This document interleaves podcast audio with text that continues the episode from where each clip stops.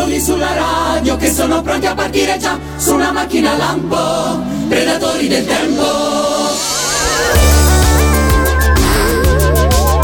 Ricordando film e giochi, cartoni alla tv e persino le canzoni di Sanremo. Ora scoprirai la nostra storia che ci racconteranno qui per noi. Eccoli qua, i predatori del tempo ti riportano un mondo come era qualche anno fa. Con Valentina Chinotti e Lorenzo son qua. Navigatori del tempo che rivivono il mondo qui su Radio Animati e poi rendono tierna la storia questi splendidi eroi.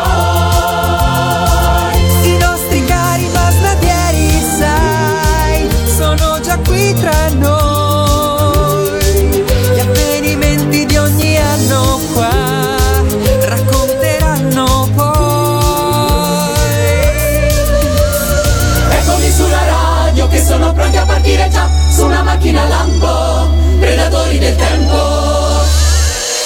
Eccoci qua, ciao a tutti e benvenuti a questa nuova puntata dei Predatori del Tempo. Io sono Lorenzo e come sempre ci sono qua con me Valentina, ciao a tutti. E Chinoppi, ciao a tutti, come andiamo? Andiamo un po' raffreddati, però dai, procediamo.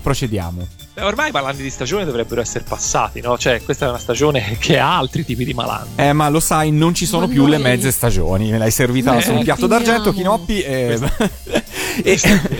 Beh, i luoghi comuni c'erano anche nel 1995, l'anno davvero? In cui siamo ancora una volta come predatori del tempo. Vi abbiamo già raccontato un bel po' di cose di questo anno, però in realtà abbiamo altro di cui parlarvi.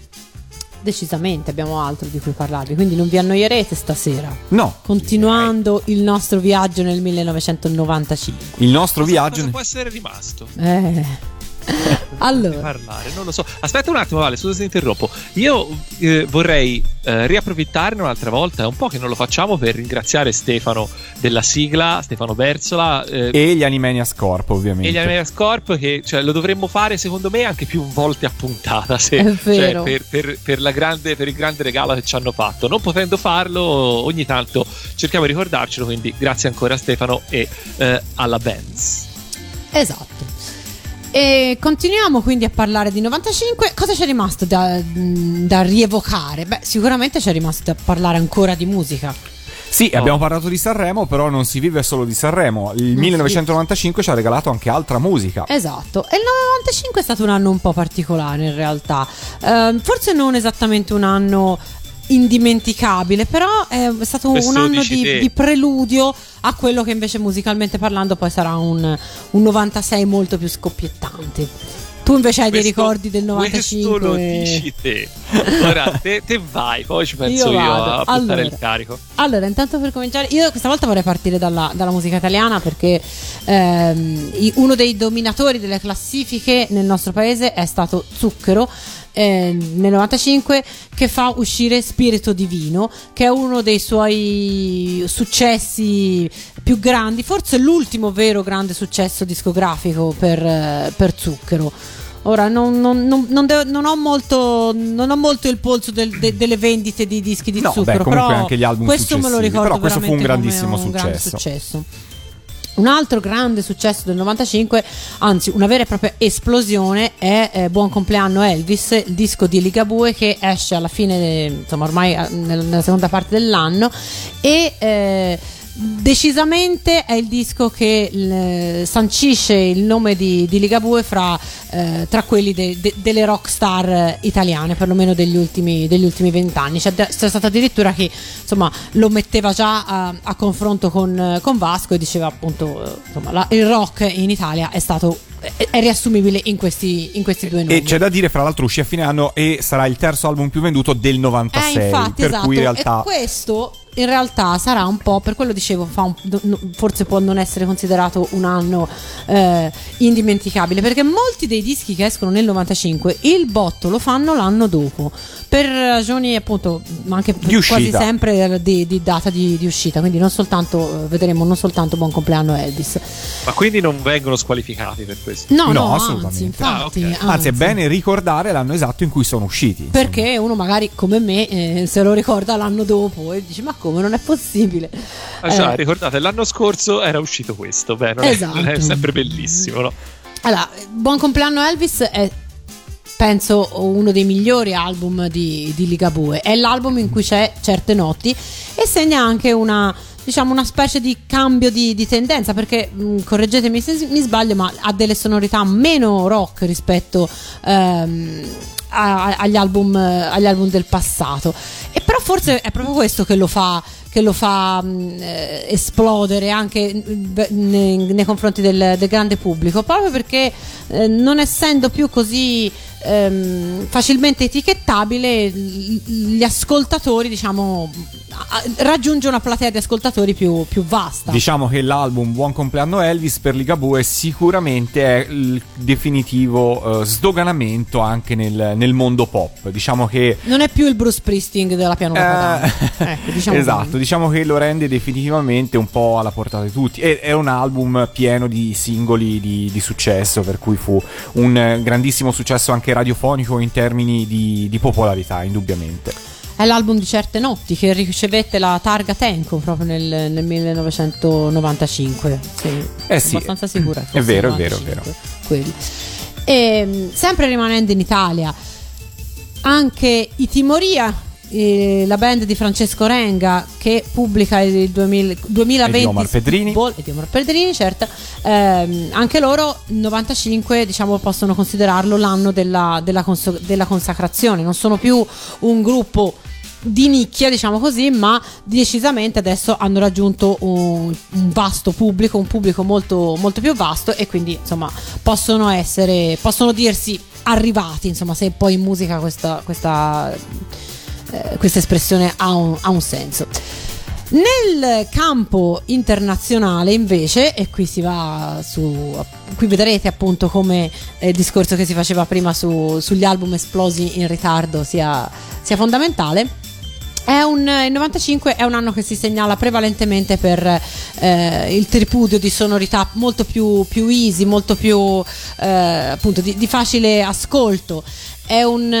Quindi è l'anno in qualche modo in cui il pop la fa da padrone, anche se non è più il pop, diciamo, non è più il pop anni 80, ormai questo l'abbiamo già detto varie volte. Uno dei dischi più venduti del 1995 è Jagged Little Pill di Alanis Morissette, che tutti avevano. Esatto, che tutti avevano e tutti ascoltavano, anche se anche in questo caso poi fu un successo in termini di pura classifica del 96. E non solo quello, anche Tragic Kingdom dei No Doubt fu un successo, almeno a livello di singolo, per quanto riguarda. Assolutamente sì. E anche What's the Story Morning Glory degli Oasis, in realtà Don't Look Back in Anger è uno dei brani simbolo del 96, quindi ecco perché dicevo, caro Chinoppi, che il 95 non è stato quest'anno così, perché per me è il 96 che è durato 24 mesi in realtà. Diciamo sono stati molto riavvicinati, esatto. Dai, diciamola così. Esatto. No, vabbè, comunque stiamo parlando di dischi che hanno avuto una vita molto molto lunga, dovuta sia vabbè al successo magari del singolo che lo trascinava, ma poi anche dei singoli successivi. Ed è normale che questi dischi poi abbiano la vita che hanno i loro singoli, no? Dico bene, Lorenzo? Esatto. Sì, assolutamente, conta tantissimo il numero di singoli forti che si riescono a estrarre da un albero. Da un albero. Sono i discorsi sulle piante che facevamo prima. No, dobbiamo dire ai nostri ascoltatori che il nostro studio di Firenze è stato arricchito da una pianta. E Valentina, prima di di questa puntata, ha scoperto Shazam. Non sapeva l'esistenza di Shazam e non sapeva il titolo di una canzone. Quando è arrivata qua e mi ha detto: ah, carina questa pianta, che cos'è? Gli ho detto: non lo ricordo. Lei ha sfoggiato un'app che ti permette di fare una foto a una pianta. C'è lo Shazam delle piante, per fondamentalmente. Se parlando di musica ho detto albero invece di album, è questo il motivo. Chiusa parentesi. Abbiamo discusso di piante. Come si chiama l'app per scoprire il nome delle piante? Plantanet. Plantanet, ok, per questo. Insomma, quindi, mi raccomando, segnatevelo, scaricatela insieme a Shazam. E insieme ovviamente alle app di Radio Animati con le quali adesso ci state ascoltando. Ufficiali, mi raccomando, perché siamo stati taroccati, ma davvero? Fortunatamente Google è riuscita a venire in nostro soccorso. Questa, sì. Questa è una notizia. Eh beh, quando si è popolari. È una cosa di cui andare fieri. Allora, no, continuiamo invece a parlare di pop e di musica in ambito internazionale per l'anno 1995. Ora vi faccio una domanda. A voi piace, non so neanche bene se sia ancora in attività, ma per sì, Bjork? Beh, alcune cose sì, non è il mio genere musicale preferito, però ammetto che alcune cose di Bjork mi piacciono. Bjork, che anche lei ha avuto una consacrazione, diciamo, definitiva proprio nel 95 con l'album Post, in cui dosa con una certa sapienza sia alcune cose dance e invece altre sonorità più di ricerca, più legate alla musica elettronica. Ora, io ve l'ho chiesto perché io ricordo attenzione, su Bjork abbiamo fatto delle litigate incredibili. Stai molto attenta. Che devo dire? Preparate i forconi. Attenzione, laddove non vi è bastato Nightmare Before Christmas, Toy Story. Attenzione. Ma io di Toy Story è lui che ha detto che non lo sopportava. Andiamo avanti. Io in realtà devo dire la verità, a me ancora Bjork per me è un punto interrogativo. Non sono ancora riuscita a capire. Non sono ancora, io in realtà non sono veramente ancora riuscita a inquadrarla. Certe cose veramente un po' parte del sì, esatto, no? Infatti, beh, sì, probabilmente fuggire da certi schemi sicuramente. Però la mia io devo essere sincera, non sono mai riuscita a essere completamente convinta di Bjork, anche se ci sono delle cose di Bjork che mi hanno sempre affascinato, esatto. E una su tutte sono i video, perché secondo me i video di Bjork sono bellissimi, la stessa cosa, esatto. Sono bellissimi, cioè, lei è ha fatto geniale. Un uso del videoclip che veramente la proietta nell'Olimpo. Sulle scelte musicali invece io qualche dubbio ancora lo mantengo, perché molte delle cose che appunto prometteva o sembrava promettere con lavori come Post, appunto, poi secondo me non li ha, si è un po' persa dopo, non li ha affatto mantenuti, sì, e quindi non so dire se Post sia effettivamente stato un caso unico o se era una strada che poi non ha saputo completamente percorrere. Facciamo una pausa musicale. Vai, ascoltiamo Bjork? No, Bjork non l'ascoltiamo perché non abbiamo niente di Bjork. Non hanno mai usato una canzone di Bjork per fare una sigla. No, esatto. Però c'è un pezzo siccome vogliamo proprio così i contrasti, no? Qual è la cosa più distante da Bjork che vi può venire in mente? Cristina D'Avena, anche io. Beh, secondo me invece no, è sbagliato, perché in fondo Bjork è un po' un cartone animato vivente, quindi diciamo in maniera forzata, però diciamo un legame lo si può trovare. Balliamo e cantiamo con Bjork. Neanche. Io pensavo più ad Ambra Angiolini, che nel 1995 incise la canzone, l'album omonimo T'appartengo, e il 30 giugno di quell'anno chiuse proprio con questo brano come sigla di chiusura Non è la Rai, che andò definitivamente in pensione dopo 4 stagioni di successo e chiuse insomma un'epoca televisiva che all'epoca ci sembrava così anche non lo so, non dico scandalosa, però insomma si fece un gran parlare della figura femminile in televisione. Oggi, se lo vediamo oggi rispetto a quello che era Non è la Rai, beh insomma ci sembra sicuramente una roba, la vediamo con occhi diversi. E allora ascoltiamocela, facciamo una pausa musicale, la prima per questa puntata dei Predatori del Tempo.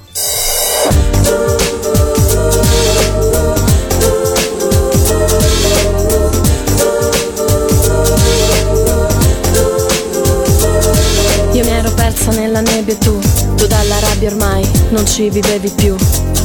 E adesso che siamo tornati insieme ti dico t'amo e tu non me lo dici mai. E adesso giura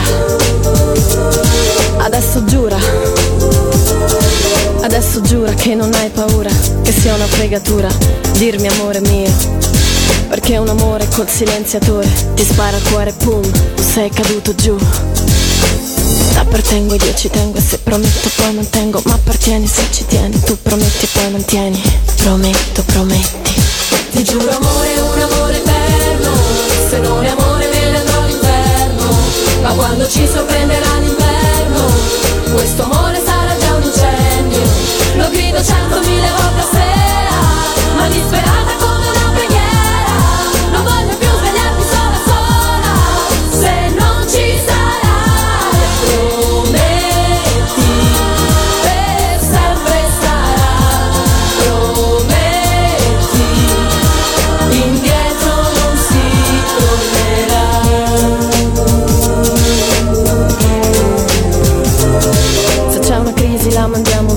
Perché i problemi tuoi sono i problemi miei, bisogna dirci tutto fra di noi, e a tutti gli altri poi non li diremo mai. E adesso giura, adesso giura, adesso giura sopra il mio diario, dove c'è la tua foto che è dedicata a me, che ho consumato con i baci e i pianti, che io per colpa tua non piangerò mai più. T'appartengo ed io ci tengo, e se prometto poi mantengo, ma appartieni se ci tieni, tu prometti e poi mantieni, prometto, prometti. Ti giuro amore, un amore eterno, se non è amore me ne andrò all'inferno, ma quando ci sorprenderà l'inverno, questo amore sarà già un incendio, lo grido 100.000 volte a sera, ma disperata come una preghiera, non voglio più svegliarmi sola sola, se non ci sarà.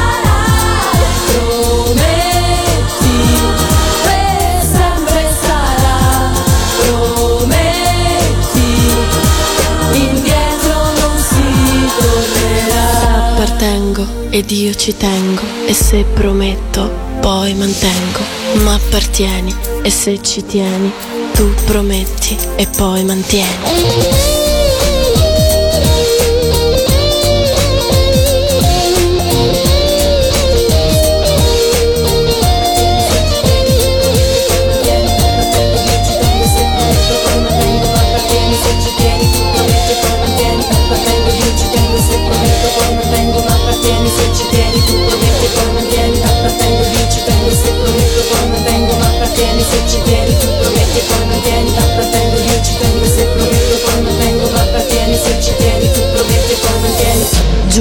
E in una valle di lacrime si chiuse così Non è la Rai nel 1995. Ma chi ha scritto questa canzone? Non ne ho idea, guarda. Che legame c'è fra questa canzone e Luigi Lopez e Pinocchio perché no?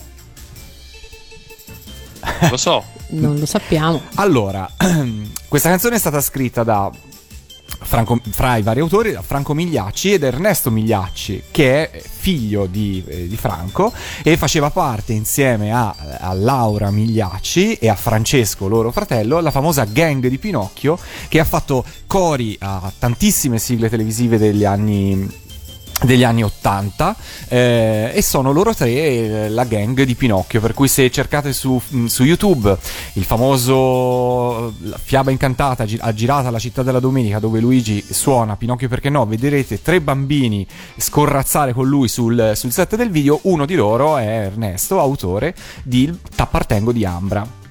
Tra l'altro Laura Migliacci, se non sbaglio, era una delle ragazze. Era una delle ragazze della Rai, ti ricordi benissimo, caro Pinoppi. Per cui vedi che c'è sempre un nesso che in qualche modo poi ci riporta in questo mondo di sigle TV. Grazie, le sigle le fai uscire dalla porta e ti rientrano dalla finestra, indubbiamente. Da fare. È così, c'è sempre un legame. Ma continuiamo a parlare di musica del 1995, ma rialziamo un po' il tono, Vale. Rialziamo un po' il tono, continuiamo a parlare di musica, però adesso parliamo un po' di musica, diciamo, più dura, diciamo, più spinta, esatto, perché è forse questo l'ambito in cui si nota di più il passaggio da un'era a un'altra. L'abbiamo già detto nel 94, ormai il grunge, come volete dirlo, no, non è morto, però ormai, diciamo, è un fenomeno in esaurimento.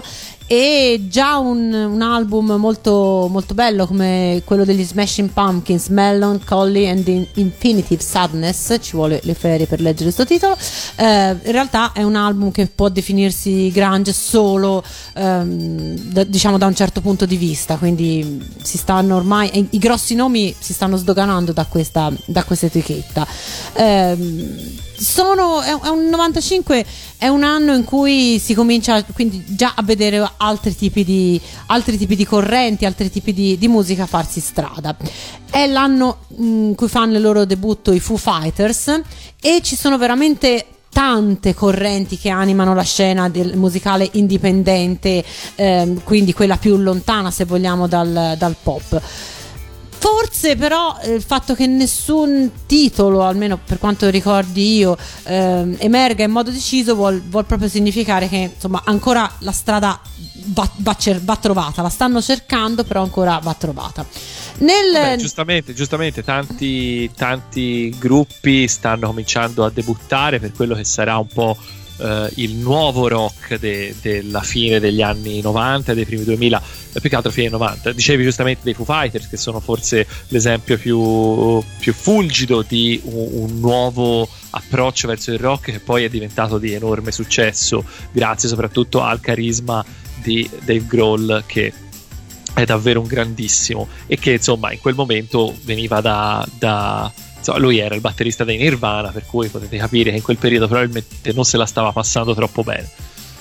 Ci sono altre band che esordiscono nel 95, tipo per esempio i Garbage, che io non ho mai capito. Io non ho mai capito come facessero a vendere i Garbage. A voi piacevano? Allora, ricordo giusto il singolo di quell'anno, però io sì, anch'io, cioè nel senso sono rimasta a livello di singolo, non credo di averli mai seguiti davvero, però ecco, insomma, non sono poi, secondo me non erano poi così male. Ma secondo me sono un po' di quei fenomeni di quegli anni lì, che sono nati e morti. Ecco, sono nati e morti perché comunque legatissimi al periodo che li ha espressi, cioè non erano tanto il prodotto di una ricerca musicale quanto appunto di una felice combinazione, ecco, diciamo. Ok, prego, scusa, vai pure avanti. Ben diversa però invece è la situazione per quanto riguarda il metal. Qui non si può più parlare di heavy metal e basta. In realtà qui sotto questa dicitura metal a questo punto si può far entrare di tutto o quasi, perché il 95 è uno degli anni, poi forse non soltanto il 95, che segna il trionfo del power metal con il grande successo dei Blind Guardian. Io non so se Chinoppi tu sei stato un fan dei Blind Guardian, però è dal 95 insomma che questo nome comincia a girare veramente tra il vasto pubblico. No, decisamente no, non sono mai stato troppo un amante del metal più teutonico, sinceramente. No, i gruppi che si prendono troppo sul serio tendo a lasciarli stare. Pensate, io invece vi dirò che sono andata anche a concerti di Blind Guardian. Ma quando non erano così famosi? Scusami tanto, perché ora lo tiro io il carico, perché nel 95, a proposito di gruppi che non si prendono sul serio, esce uno dei dischi più importanti della storia della musica, ovvero l'omonimo disco di debutto dei Presidents of the United States of America. E voi pensavate che non lo dicevo?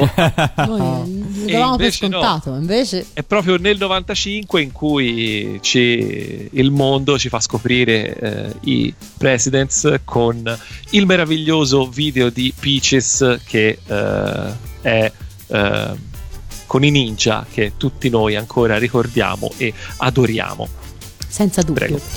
Continuiamo invece a parlare di gente che si prende sul serio anche troppo, perché negli Stati Uniti c'è una vera e propria guerra, ma non sto usando una metafora, questi sono veramente arrivati a atti di guerriglia tra i vari rapper e quindi tutti i loro entourage.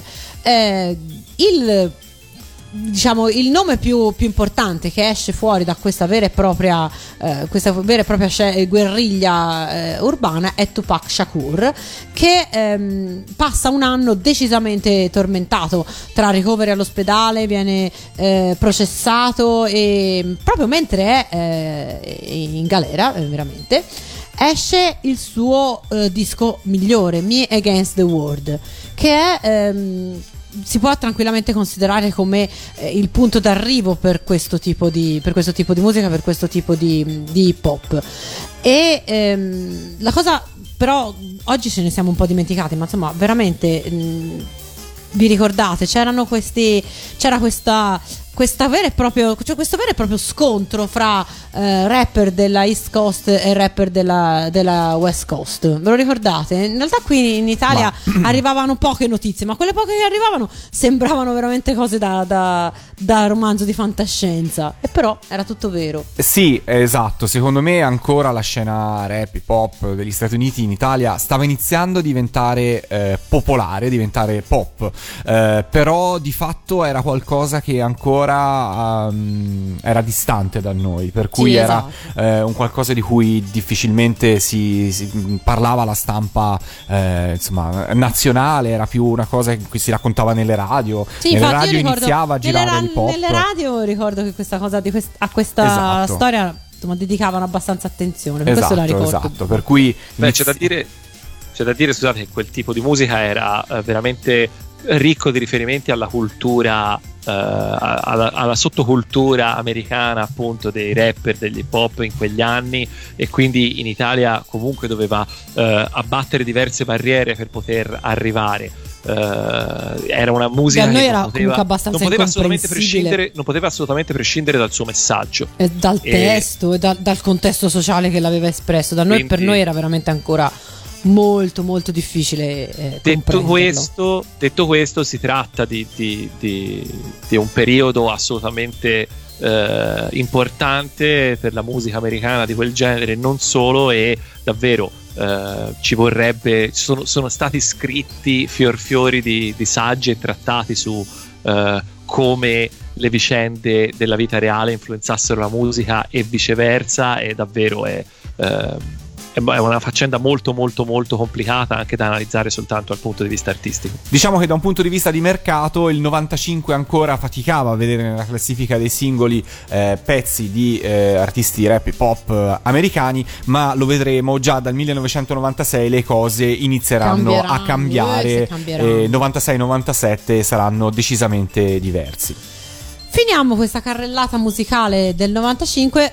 Non si può finire senza citare due tormentoni, perché dal 95 in poi comincia veramente, secondo me, l'epoca del tormentone, perché nel 95 escono sia Bombastic che Scatman e Scatman World, che sono due brani che sono poco più che canzoncine da spiaggia, la prima opera di Shaggy, che conobbe una grandissima, tutt'oggi conosciamo, esatto, più o meno, ebbe una grandissima popolarità perché comunque legata a uno spot della Levis sì. E appunto Scatman e Scatman Words, che invece sono anche questi sono stati due singoli tratti dall'album di uno sconosciuto cantante americano che si chiamava John Scatman, che hanno imperversato in realtà l'anagrafe radio. Era John Paul Larkin, detto John Scatman, detto John Scatman, perché soffriva di balbuzie, esatto. E trasformò questo suo difetto appunto in un modo di fare musica in qualche modo. Ve le ricordate voi queste canzoni? Beh, Scatman World e Scatman furono veramente due grandi successi di quell'anno, fra l'altro. E Bombastic pure, insomma, quello fu l'anno appunto di queste, indubbiamente di queste canzoni, insomma. Beh, sì. Assolutamente, ricordo benissimo anch'io, e come fare a non ricordare, le ho cordialmente odiate, vista la ripetitività. Tutte e tre. Però insomma, che devi fare? Niente. Devi fare che adesso l'angolo della musica è finita, ma possiamo finirlo ascoltando qualcosa. Ascoltiamo qualcosa. Allora, scusate una cosa, fatemi dire un'ultima cosa che non sarà angolo di ottobre, perché l'angolo di ottobre lo vediamo più avanti, però anche lì, visto che è il 1995, ci tengo a citare i miei gruppi, gli Oingo Boingo, il gruppo di Danny Elfman, che c'entra con Radio Animati perché poi da lì diventerà un famosissimo compositore di colonne sonore, soprattutto soprattutto per Tim Burton, ma non solo, quindi uno che ci piace tanto. Era il diciamo leader degli Oingo Boingo, che il giorno di Halloween del 1995 si sciolgono dopo, se non sbaglio, 17 anni di onorata carriera, quando a Danny gli chiedono poi come mai ha deciso di farla finita proprio in quel momento. Lui risponde: perché questo progetto è durato 16 anni di troppo. Giusto. Quindi giusto per capire che era un po' stufo della faccenda. Va bene, allora per chiudere l'angolo della musica prendiamo, e per così fare contento Chinoppi, prendiamo un pezzo dei The President of the United States of America. È del 1998 in realtà, però tanto noi non arriveremo con i predatori del tempo a parlarvi di quell'anno, però è stata una sigla però anche in Italia il pezzo, è una cover questa loro, e ci ascoltiamo Video Kill the Radio Star. Contento Chinoppi? Benissimo. E allora ce l'ascoltiamo su Radio Animati.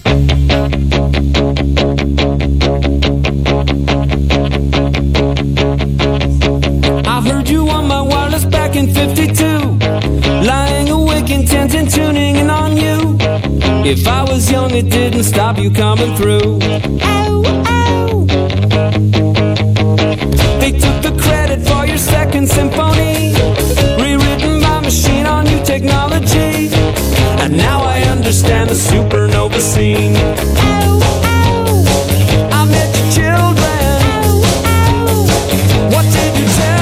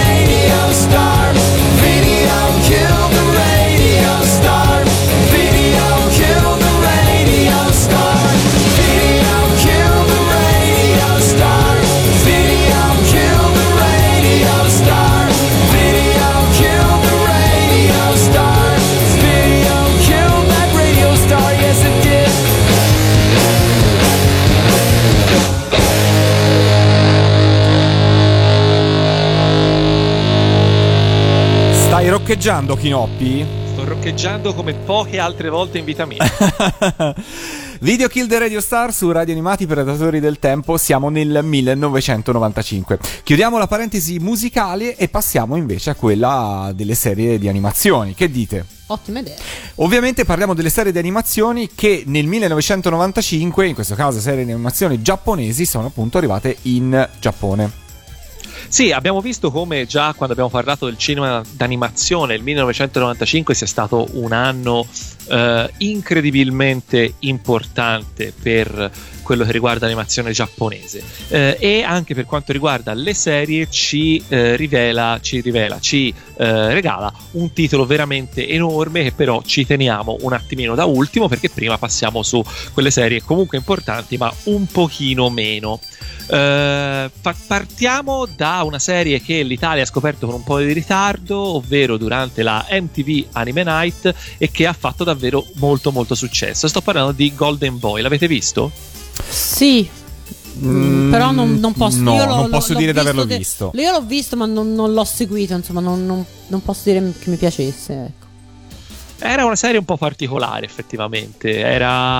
Giocava un po' tra l'erotismo e il fatto che comunque il protagonista fosse effettivamente un po' un frullato di quelli che sono talvolta i protagonisti degli shonen, ovvero tutta determinazione e voglia di spingersi oltre. Era una serie, a mio parere, non molto più che simpatica. Come altre serie che abbiamo parlato in passato, secondo me gli è giovato molto il fatto che sia arrivata in un momento particolare in cui il pubblico italiano era disposto a riaprirsi alle serie giapponesi, anche perché insomma era un periodo in cui un certo tipo di serie non erano mai arrivate, no, in Italia. Quindi.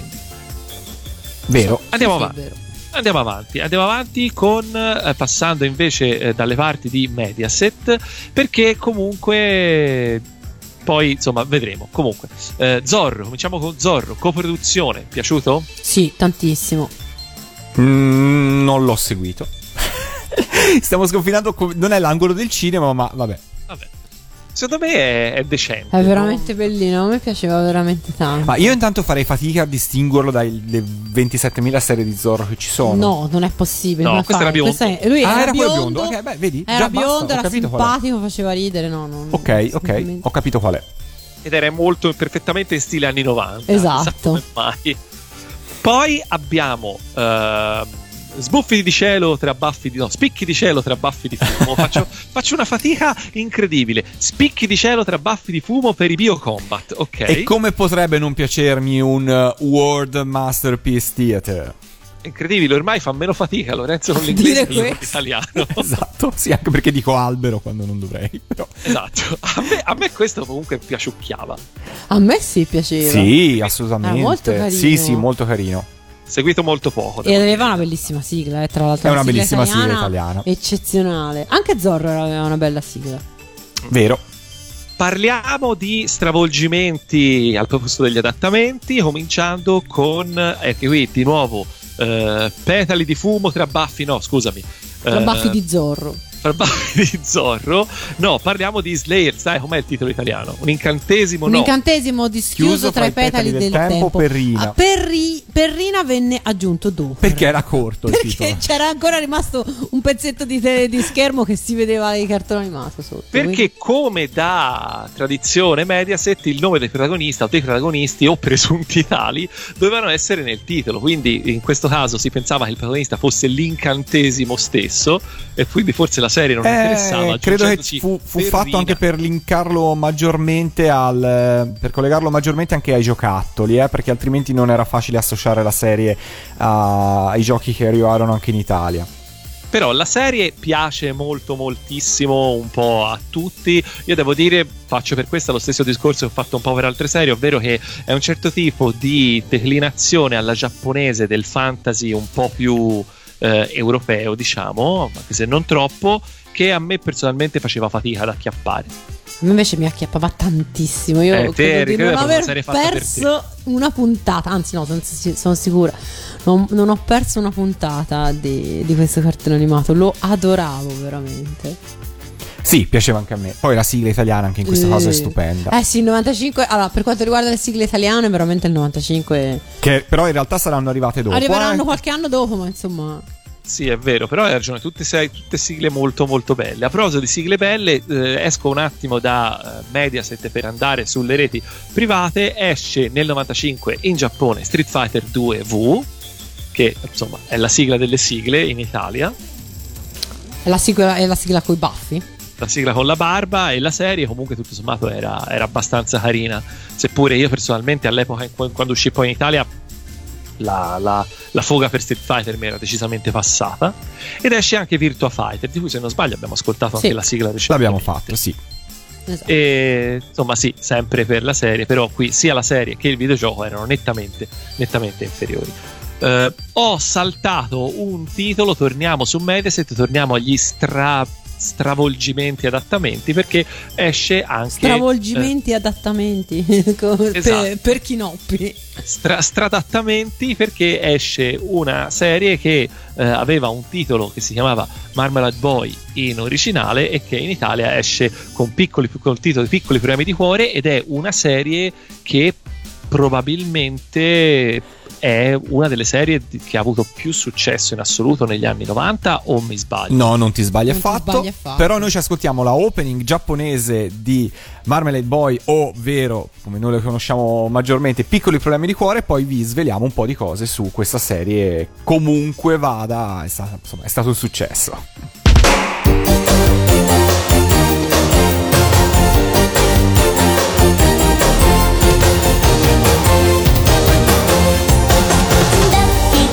It's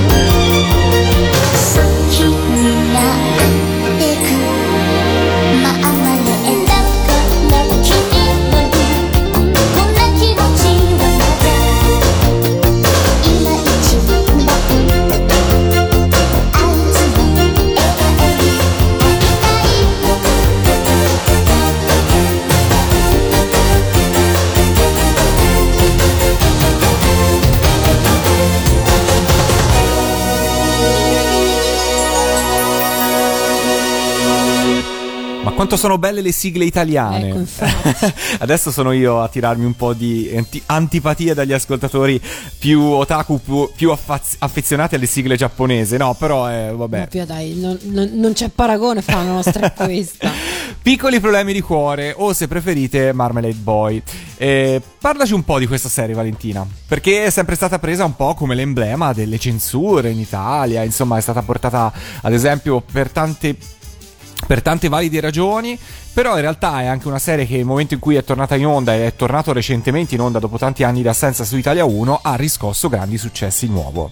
Allora, per quanto riguarda le censure, sì, è vero, perché molti dialoghi di questa serie sono stati riscritti per eliminare ogni riferimento al fatto che i due protagonisti siano diventati fratellastri in seguito appunto al matrimonio dei rispettivi padri e madri. Però e anche vennero tagliati proprio, quindi mai trasmessi del tutto alcuni episodi, quindi non è mai stata trasmessa integralmente in Italia. Però va detto anche una cosa, che questi tagli, questi stravolgimenti non sono stati fatti in modo arbitrario qui in Italia, ma sono stati fatti in collaborazione e quindi l'approvazione anche dell'autrice di Wataru Yoshizumi, autrice, autore, adesso in effetti non saprei, che però e quindi è sbagliato dire è sbagliato riferirsi a questa operazione come a censura, perché in realtà appunto la stessa autrice ha sempre detto di considerare Piccoli problemi di cuore, quindi proprio usando il titolo italiano, come appunto un prodotto italiano basato, sì, effettivamente ispirato al suo manga, ma possiamo tranquillamente affermare che in realtà la serie animata di Marmalade Boy in Italia è inedita, perché Piccoli problemi di cuore non è effettivamente la trasposizione animata del manga. Tra l'altro non so se lo sapete, ma per un po', visto il grandissimo successo che questo cartone animato aveva riscosso, era circolata la voce che Mediaset avesse intenzione di trasformarlo, quindi di ricavarne una serie di telefilm, come quella che era avvenuto a suo tempo con Kiss Militia. Non la poi non se n'è fatto di niente, però per un periodo insomma, questa era la voce che circolava. Io non sono mai riuscita a sapere se fosse effettivamente una leggenda metropolitana. Magari alla prossima occasione la chiederemo ad Alessandra Valeri Manera, che in quegli anni era ancora responsabile della fascia ragazzi di Mediaset. Tu la vedevi Piccoli problemi di cuore? Vista e soprattutto ricordo il gran via vai di videocassette che all'epoca girava per recuperare gli episodi perduti. È vero. Ricordo, sì, questo ricordo anch'io. Chinoppi? Non mi ha mai preso più di tanto. No, neanche a me in realtà. Però ogni tanto l'ho vista. Non era abbastanza divertente, secondo me. E poi devo dire che quello stile anche di disegno non mi ha mai particolarmente. Guarda, sul disegno si do perfettamente ragione. Anche a me, anche io non riuscivo a trovarci grande fascino. Però preferivo lo Zorro biondo, ecco. Zorro biondo e patinato, perché secondo me i cartoni anni 90 erano tutti un po' patinati, ma questo effetto aveva un po' questo effetto patinato, esatto, un po' di plastica, non saprei. È vero. Ma che dite? Facciamo partire una sigletta. Vai. Perché sì, credo ci sia un angolo che a Chinoppi piace molto, e allora dobbiamo prima far partire questa sigletta qua. Ma non cambiamo argomento in realtà, adesso scoprirete perché. Ed ora, signore e signori, vi presentiamo l'angolo di ottobre.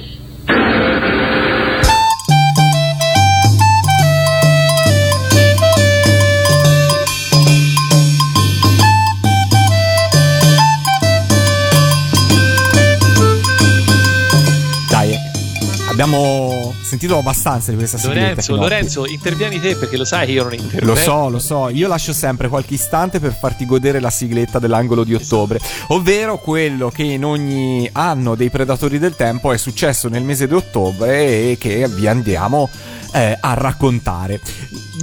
Questo specifico del 1995, Chinoppi, che la sa lunga, sì, vi parlerà di una serie giapponese, ed è una serie animata, ed è quella serie che il pezzo grosso, il titolo grosso che avevamo accennato prima, ma che ancora, insomma, ci eravamo tenuti da parte, ed è una serie che debutta sugli schermi giapponesi il 4 ottobre del 1995, quindi appena in tempo per entrare nel nostro angolo di ottobre. Si tratta di una serie di cui tutti sicuramente i nostri ascoltatori che tutti i nostri ascoltatori conoscono e probabilmente amano o odiano, perché è una serie che è difficile che lasci indifferente. Questa serie si intitolava e si intitola tutt'oggi Neon Genesis Evangelion.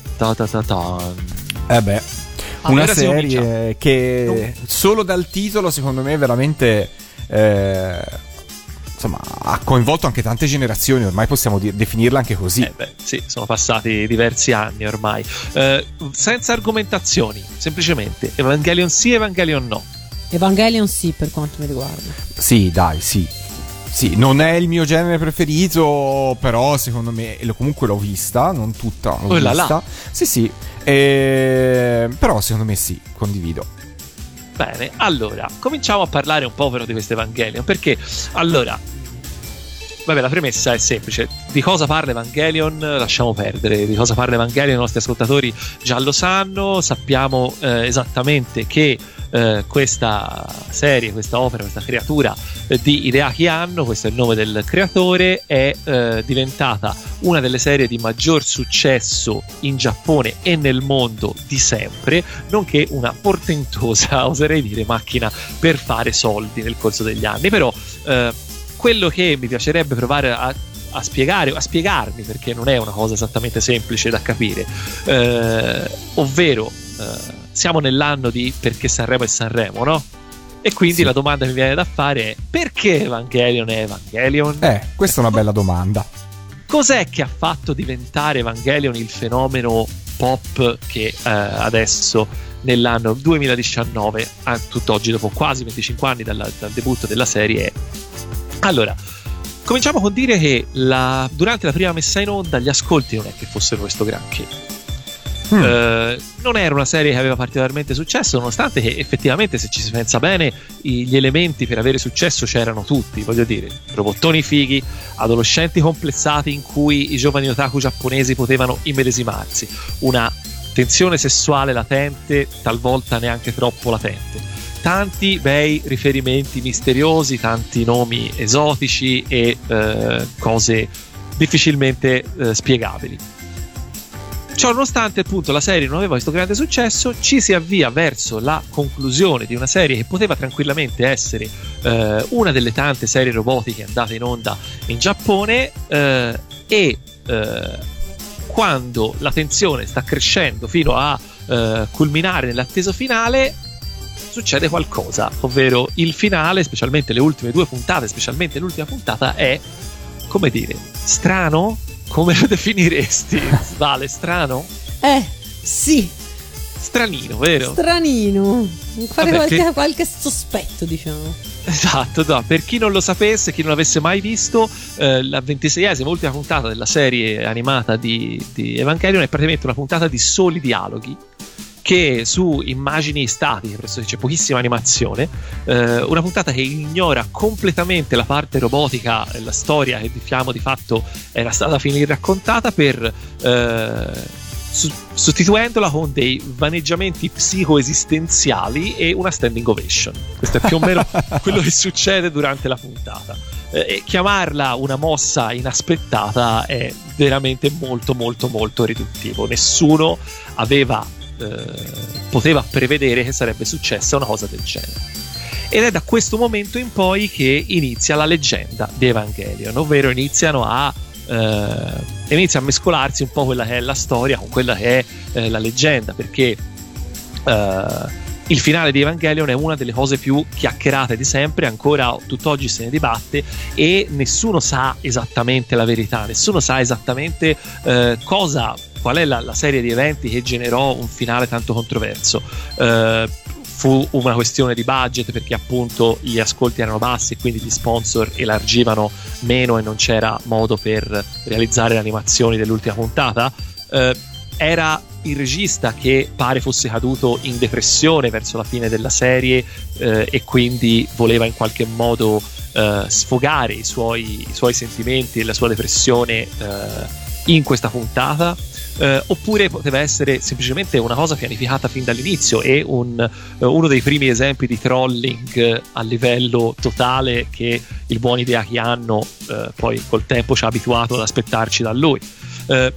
Era un cambio in corsa, perché pare che poi alla fine Anno, il regista, si scatenò molto contro gli otaku, contro i fan, per tutta una serie di motivi. Quindi il fatto che alla fine l'ultima puntata fosse semplicemente i vaneggiamenti di un ragazzo introverso e timido e riservato e quasi malato in quel senso lì, fosse una sorta di critica agli otaku che guardavano la serie. Probabilmente fu un po' un misto di tutte queste cose, però fatto sta che appunto furono proprio questa parte controversa di Evangelion ad attirare ancora di più l'attenzione degli appassionati di animazione giapponesi.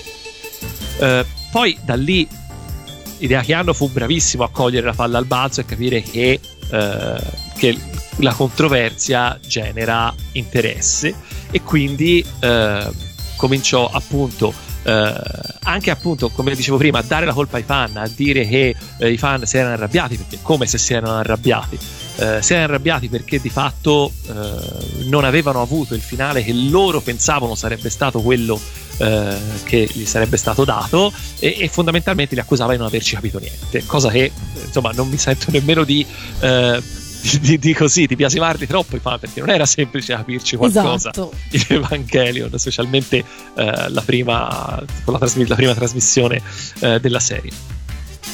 Ovviamente queste dichiarazioni di Anno scatenarono il pandemonio, apriti cielo.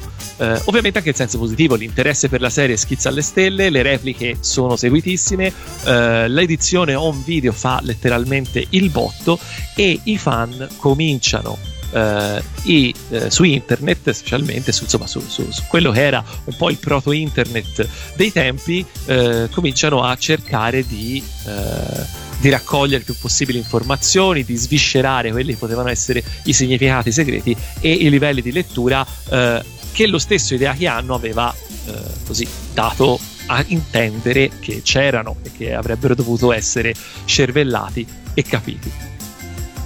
Questi significati però, che allo stesso tempo se si va a guardare cosa hanno dichiarato gli autori anche nel corso degli anni, dicevo, significati che potevano tranquillamente non esserci. Per esempio i vari riferimenti al cristianesimo, alla cabala ebraica, sono dichiaratamente stati utilizzati perché suonavano figo e misterioso. Nessuno, non ci sono né cristiani né ebraici in Giappone, e quindi sono tutte cose che sono tutti nomi che hanno un che di mistico, di fantastico, e quindi suonavano bene, ma non c'era nessunissimo parallelismo con la Bibbia o qualsivoglia testo religioso. Ad ogni modo, alla fine Anno cede, tra mille virgolette, e guarda un po', e annuncia la lavorazione di un film cinematografico che racconterà il vero finale tra 1.000.000 di virgolette, ovviamente, ovvero gli ultimi 2 episodi della serie, il 25° e il 26°, rifatti praticamente da zero, con un budget adeguato e con l'attenzione anche alla parte robotica, che comunque questa parte assolutamente meritava. Il film si intitola Death and Rebirth e conterrà ovviamente soltanto l'episodio 25 perché dobbiamo soffrire per l'episodio 26. Si dovrà attendere il secondo film cinematografico intitolato End of Evangelion, che scriverà finalmente la parola fine alla serie, come no, certo. Fatto sta che appunto, come era prevedibile, in realtà i 2 film non risolvono granché dei dubbi, anzi i nuovi scenari proposti portano con loro nuovi misteri e nuove domande che non fanno altro che continuare a soffiare sul fuoco delle comunità di fan che continuavano e continuano tuttora da anni anni imperterriti, analisi, controanalisi di tutto quello che riguarda Evangelion, cercando di trovare spesso e volentieri appunto dei messaggi veri o presunti e soprattutto è possibile, la cosa che più si trova nel super rete sono speculazioni su veramente qualsiasi possibile aspetto di Evangelion. Infatti è quello un po', no, il problema quando c'è questo tipo di serie, il fatto che comunque poi alla fine ognuno cerca di tirare acqua al suo mulino e se ha una teoria cerca di ricondurre tutto quanto alla sua teoria, spesso e volentieri allontanandosi invece dalla verità vera o presunta, di nuovo, di quella che dovrebbe essere nella serie. Okay. Cosa... Facciamo una pausa, ascoltiamoci la sigla e poi arriviamo un po' alla conclusione, perché poi magari facciamo anche argomentare a Valentina. Bene, ascoltiamoci la sigla allora. Beh, anche se è una sigla giapponese, questa devo dire che è bella. Questa è bella. Oggi li faccio proprio arrabbiare i fans delle sigle giapponesi, che poi sono tantissimi, e li saluto con affetto, ma questa è veramente una sigla che è stata anche famosa, ed è famosa anche in Italia, indubbiamente.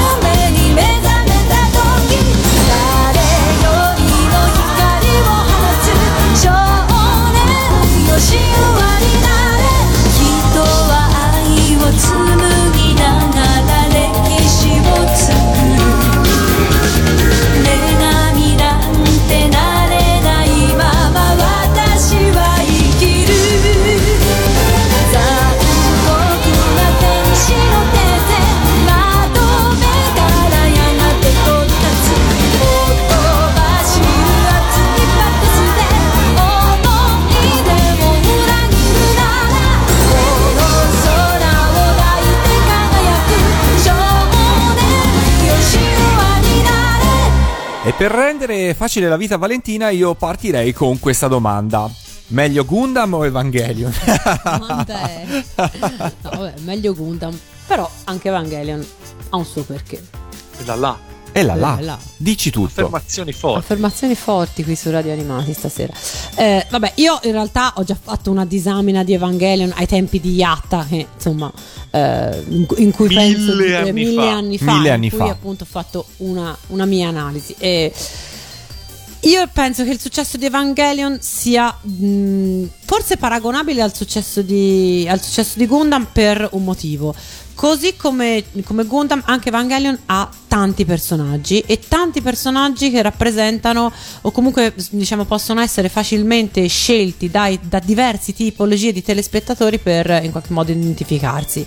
E quindi non c'è quell'effetto che c'è invece in tante serie in cui tutti devono stare per il protagonista oppure contro il protagonista. In realtà ci sono veramente tante tipologie di caratteri in Evangelion, e un po' tutti i telespettatori potevano, secondo me, trovare quello che in qualche modo li rispecchiava di più.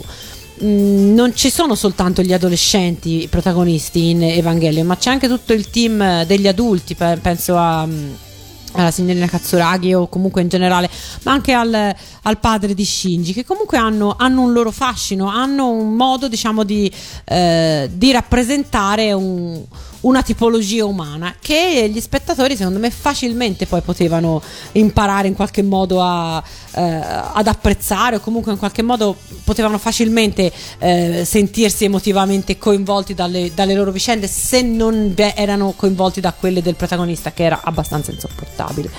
Quindi ecco, secondo me il vero clou, diciamo, il vero punto cruciale del successo di Evangelion, secondo me, sta in questo. Poi intorno a questa, che comunque è una trovata geniale, secondo me poi è stato costruito appunto tutto quell'impalcatura narrativa o pseudonarrativa, diciamo, di cui parlava Kinopi, che ha mantenuto poi desta l'attenzione dello spettatore. Però secondo me il segreto di Evangelion poi è questo. So se hai riassunto bene. No, hai riassunto bene, hai le idee molto chiare. Giustamente questa è una parte del tutto, perché appunto quando si parla di Evangelion si potrebbe andare avanti per ore e ore e ore. Comunque, e infatti in tutto questo abbiamo in tutta questa analisi di oggi abbiamo volutamente tenuto fuori il manga, i film del rebuild, le differenze tra le varie edizioni della serie e tutte le opere collaterali possibili e immaginabili. Quello che abbiamo visto, però, insomma, quello di cui abbiamo parlato, però ci basta per più o meno provare a capire cos'è che ha fatto di Evangelion un'opera così importante, ovvero insomma, in soldoni si tratta di un'operazione furba, assolutamente, fatta per accalappiare una specifica fetta di mercato, ed è fatta da qualcuno che quella fetta di mercato la conosce come le sue tasche, sfruttando anche i primi strumenti, essendo molto avanti per sfruttare anche i primi strumenti social di internet per aizzare le folle, tra virgolette, bei tempi, quando c'erano le risse su internet. Esatto, perché ora non ci sono. No, adesso non ci sono, e allo scopo solo, pure e semplice, di fare quattrini, spillare soldi da quegli stessi fan che poi gli autori decidevano dichiaravano di odiare. Ovviamente quello che ho appena detto non è vero, cioè è vero, magari è vero in parte, perché che ci sia poi ovviamente dietro anche tutta una serie di operazioni fatte ovviamente a fare soldi, perché per carità, cioè, non è che né Hideaki Anno né nessuno realizza opere per la pace nel mondo o per elargire al popolo del Giappone, però è anche vero che Evangelion, diciamocelo, è una serie che ha enormi meriti, non solo quelli detti da Valentina, ma enormi meriti artistici, un'importanza storica a questo punto che va ben oltre la reazione dei fan, perché comunque non si rimane sulla cresta dell'onda 25 anni senza nessuna base. Hideaki Anno con Evangelion ha rivitalizzato il genere robotico di fatto, completamente rivoluzionandolo e destrutturandolo, portandolo verso il nuovo millennio, aggiungendo spessore alla storia e ai personaggi, come giustamente diceva Valentina. E praticamente Evangelion, che tra l'altro vanta un design specialmente degli Eva che è diventato al giorno d'oggi assolutamente iconico e simbolico, Evangelion, dicevamo, ha assolutamente ispirato, condizionato e formato tutto quello che è il filone robotico da lì in avanti. Tutti gli anime di robot da lì in avanti devono qualcosa, spesso molto, a Evangelion, e ci sono a tutt'oggi, 2019, orde di fan che pendono dalle labbra di Hideaki Anno per conoscere qualsiasi novità riguardante opere su Evangelion, qualsiasi risposta ai possibili dubbi e misteri riguardanti la serie. E ci tengo a dirlo, io sono assolutamente uno di loro, di questi fan. Evviva la sincerità, evviva la sincerità. Prima di cambiare argomento facciamo un'altra pausa musicale con una serie che questa volta non è giapponese, bensì, pensate, canadese. In Italia è arrivata nel 1995, in realtà in Canada iniziò qualche anno prima, del 1993. Il titolo originale è Tales from the Crypt Keeper, ma da noi è conosciuta con il nome un po' particolare di Brividi e Polvere Pelle e Ossa. Ce l'ascoltiamo qua per chiudere questo angolo dell'animazione del 1995.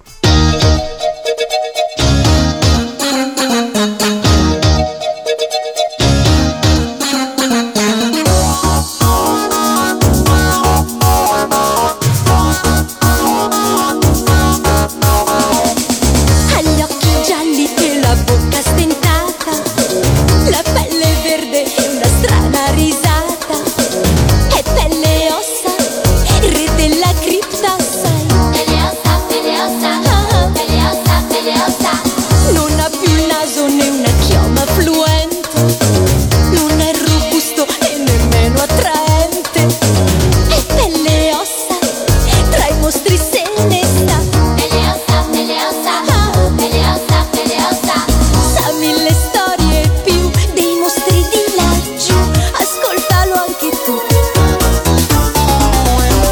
Terrore, fantasia, mistero e ironia, impasta con un'abile regia. Pelle, pelle, pelle e ossa, ossa, solo polvere e brividi indossa. Oh, pelle, pelle, pelle e ossa, ossa, fa tremare tutti quanti così. Pelle, pelle, pelle e ossa, ossa, dalla cripta vola alla riscossa.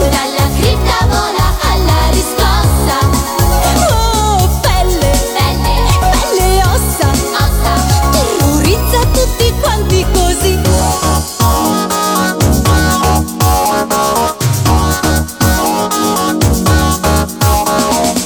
Non è rimasto proprio niente di umano a questo fetido e orrendo guardiano. È pelle e ossa, tra i mostri se ne sta.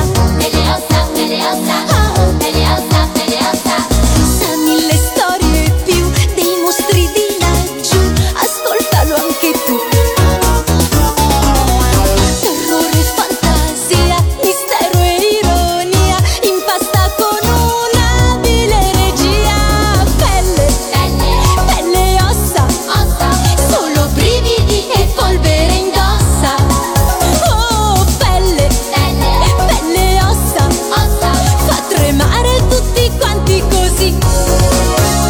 Pelle, pelle, pelle e ossa, ossa, dalla cripta vola alla riscossa. Oh, pelle, pelle, pelle e ossa, ossa, terrorizza tutti quanti così. Pelle, ossa, pelle, pelle e ossa, pelle, pelle, pelle e ossa, ossa, solo brividi e polvere indossa. Oh, pelle, pelle, pelle e ossa, ossa, sto ghignando notte di terrorizza tutti così. Pelle ossa, pelle ossa. Oh yeah, Cristina D'Avena, brividi e polvere. con pelle e ossa, e le sigle di questo periodo avevano dei titoli complicatissimi. Andiamo avanti, cambiamo argomento, siate sempre su Radio Animati, siamo i predatori del tempo, siamo nel 1995 e adesso vi parliamo dei giochi da tavolo che quell'anno uscirono o comunque arrivarono alla ribalta. Valentina. Esatto.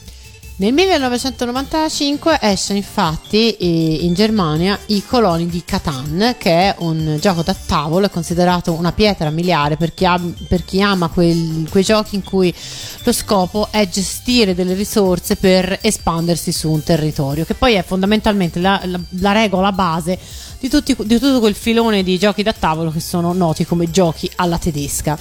Nei Coloni di Catan, gioco ideato da Karl Teuber e vincitore di tutti i premi possibili appunto nel 1995, i giocatori sono coloni che giungono su questa isola di Catan, che è un'isola che devono conquistare attraverso un'attenta gestione delle risorse a loro disposizione.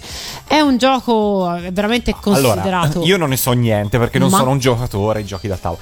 Prima di tutto, quanto dura una partita? No, non dura tantissimo, durerà 2 ore e mezzo circa. Ora, io sono una giocatrice piuttosto lenta, quindi okay, diciamo che le nostre partite durano un sacco, però noi ci troviamo, cioè, è giocare, ok, ma è soprattutto per stare insieme. Quanto è complicato per un novizio giocare un gioco di questo tipo? No, secondo me non è così complicato, no, okay, puoi andare tranquillo, cioè, una volta che ci hai preso la mano non è così difficile, anzi. Beh, però cioè, in realtà a quel punto non sei più un novizio. Sì, beh, ma certo, diciamo che non sei, che diciamo ci metti veramente poco, secondo me. Ok, ci metti poco a entrare nello schema del gioco. Parlando di pensate, è ancora oggi il terzo gioco da tavolo più venduto di sempre nel nostro paese. In Italia in realtà è arrivato nel 1999, quindi è arrivato un po' in ritardo. Quindi ci avete mai giocato voi? No, io no. Chinoppi? No. Non ci avete mai giocato? No. Guarda, è una... Invece, se vi piace questo tipo di gioco, io sì, sono una grande appassionata di questo tipo di gioco, anche se non esattamente dei Coloni di Catan, perché comunque, appunto, poi di giochi alla tedesca ne hanno fatti milioni, e quindi uno poi tranquillamente può scegliere, perché insomma poi la base di gioco poi è sempre molto simile. Quindi io in realtà vorrei ringraziare una mia amica che mi ha fatto conoscere questo gioco. Lei era una giocatrice da competizione, aveva una squadra, partecipava anche ai tornei, e io la prima volta che ho giocato ai Coloni di Catan è stato proprio grazie a lei. Quindi salutiamola, la tua amica, la salutiamo volentieri. E io non stento veramente a credere che sia ancora oggi, io non so se davvero è il terzo gioco più venduto, perché come al solito le classifiche io non le seguo moltissimo, però non stento a credere che abbia ancora questo grande successo, perché è uno di quei giochi nella sua tutto sommato semplicità che insomma ti affascinano, e quindi posso decisamente crederci. Ci credi. Chiudiamo con i giochi da tavolo del 95 e cambiamo argomento di nuovo? Ma sì. Passiamo al cinema e iniziamo con... da quale film vogliamo iniziare per quanto riguarda il cinema del 95? Allora, dei thriller abbiamo già parlato. Rimane un po' intanto da ricordare il filone dei film in costume, che nel 95... ha un discreto apporto per quanto riguarda il cinema. Film in costumi molto spesso tratti da romanzi famosi. Abbiamo per esempio Ragione e Sentimento, che è un film di Ang Lee tratto da un romanzo di Jane Austen, anche questo molto molto molto apprezzato nel 95, fa parte di quel filone film con Hugh Grant che aveva appunto citato qualche tempo fa Chinoppi, ma anche film con Emma Thompson, che insomma sta vivendo una stagione artistica veramente invidiabile. Poi però, parlando di tutt'altro, andiamo invece nel campo che più mi affascina, ovvero nel campo, diciamo così, della fantascienza, anche se poi qui forse più che fantascienza potremmo parlare di insomma, non tanto fanta, ecco, sì, scienza sì, ma forse no, non tanto fanta, perché non so, voi avete visto L'esercito delle 12 scimmie, ricordate questo film? Ricordo il film al cinema, ma non l'ho visto. Chinoppi? Sì, l'ho visto. Allora, io non so se ho anche visto il cortometraggio da cui è ispirato. Allora, io devo essere sincera, è un film che secondo me è piuttosto traballante dal punto di vista della sceneggiatura, veramente troppo macchinoso, anche se ha delle invenzioni di tipo registico e una scelte fotografiche decisamente convincenti, però non direi che non è ancora un film riuscito. Però affronta comunque un argomento, quello appunto del virus, della pandemia, che avrà notevole successo poi negli anni successivi, perché sarà un argomento ripreso da altri film. Beh, comunque è un film di Terry Gilliam, quindi non è che ti puoi aspettare sì, che sia proprio completamente dentro ai canoni dei film normali. È vero, è un film che a me è piaciuto, però concordo che la premessa poteva essere sfruttata molto molto meglio. E invece Apollo 13. Oh. Voi l'avete visto Apollo 13? Film che racconta un fatto vero, lo racconta in un modo forse un pelino romanzato, però insomma racconta un fatto vero. Avete visto Apollo 13? No, non guardare né Valentina, no. Chi no, per la sua vicella non lo vedo. A me non è piaciuto granché. A me invece sì. Allora, intanto per cominciare va detto una cosa, che è un film che insiste sulla molla emotiva della nostalgia, di cui abbiamo già parlato nel 94, però ha una costruzione che invece è molto più da thriller, e questo secondo me lo salva dall'ennesimo capitolo nostalgia dei bei tempi, insomma, di quando eravamo giovani. È un film, appunto, racconta un fatto vero, però è tratto da un romanzo che si chiama Lost Moon, non so se sia mai stato tradotto in italiano, e racconta fondamentalmente della vicenda dei 3 astronauti della navicella Apollo 13 diretti verso la Luna, ma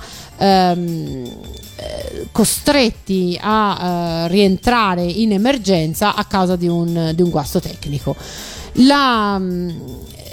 La formula del film è quella di dosare, appunto, elementi dell'avventura reale con l'immaginario, che invece è più tipico della fantascienza, che in qualche modo riesce poi a creare questa sorta di thriller spaziale fortemente diciamo improntato alla nostalgia e all'orgoglio americano, no? Voglio dire, quello è la battuta in cui si dice non abbiamo mai perso un americano nello spazio, e quindi figuriamoci se possono cominciare adesso. Ed è quindi un film che secondo me ha meritato gli Oscar tecnici, per cui e poi appunto è stato premiato. Forse non era adatto a vincerne altri, però insomma quelli tecnici sicuramente li meritava. Facciamo un'altra pausa musicale. Vai. Dal 1995, un film che insomma a livello di popolarità sicuramente non ha niente da invidiare, un film per famiglie, lo definirei così. Casper, l'avete visto? Sì. Vi è piaciuto? Sì. E allora ci ascoltiamo la colonna sonora.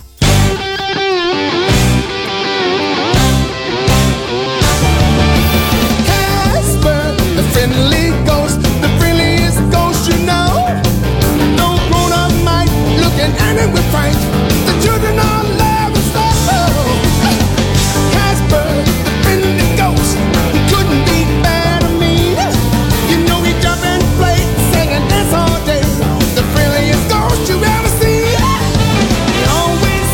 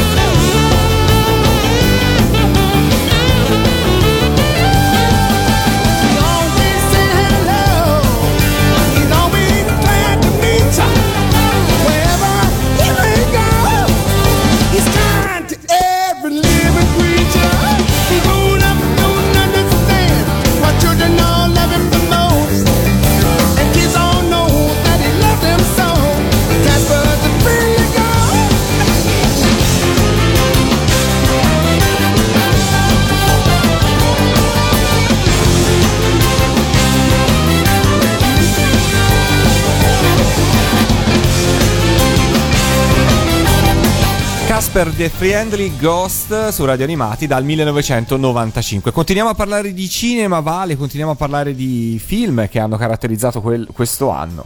Questo era appunto Casper, un film di Steven Spielberg, anche questo non forse del tutto riuscito perché è pieno veramente di troppe cose, forse troppi effetti speciali, troppe citazioni, rimandi di tipo disneyano, in questo modo un po' si perde lo spirito autentico, il messaggio autentico del film, però è un film molto, molto carino, molto, molto divertente.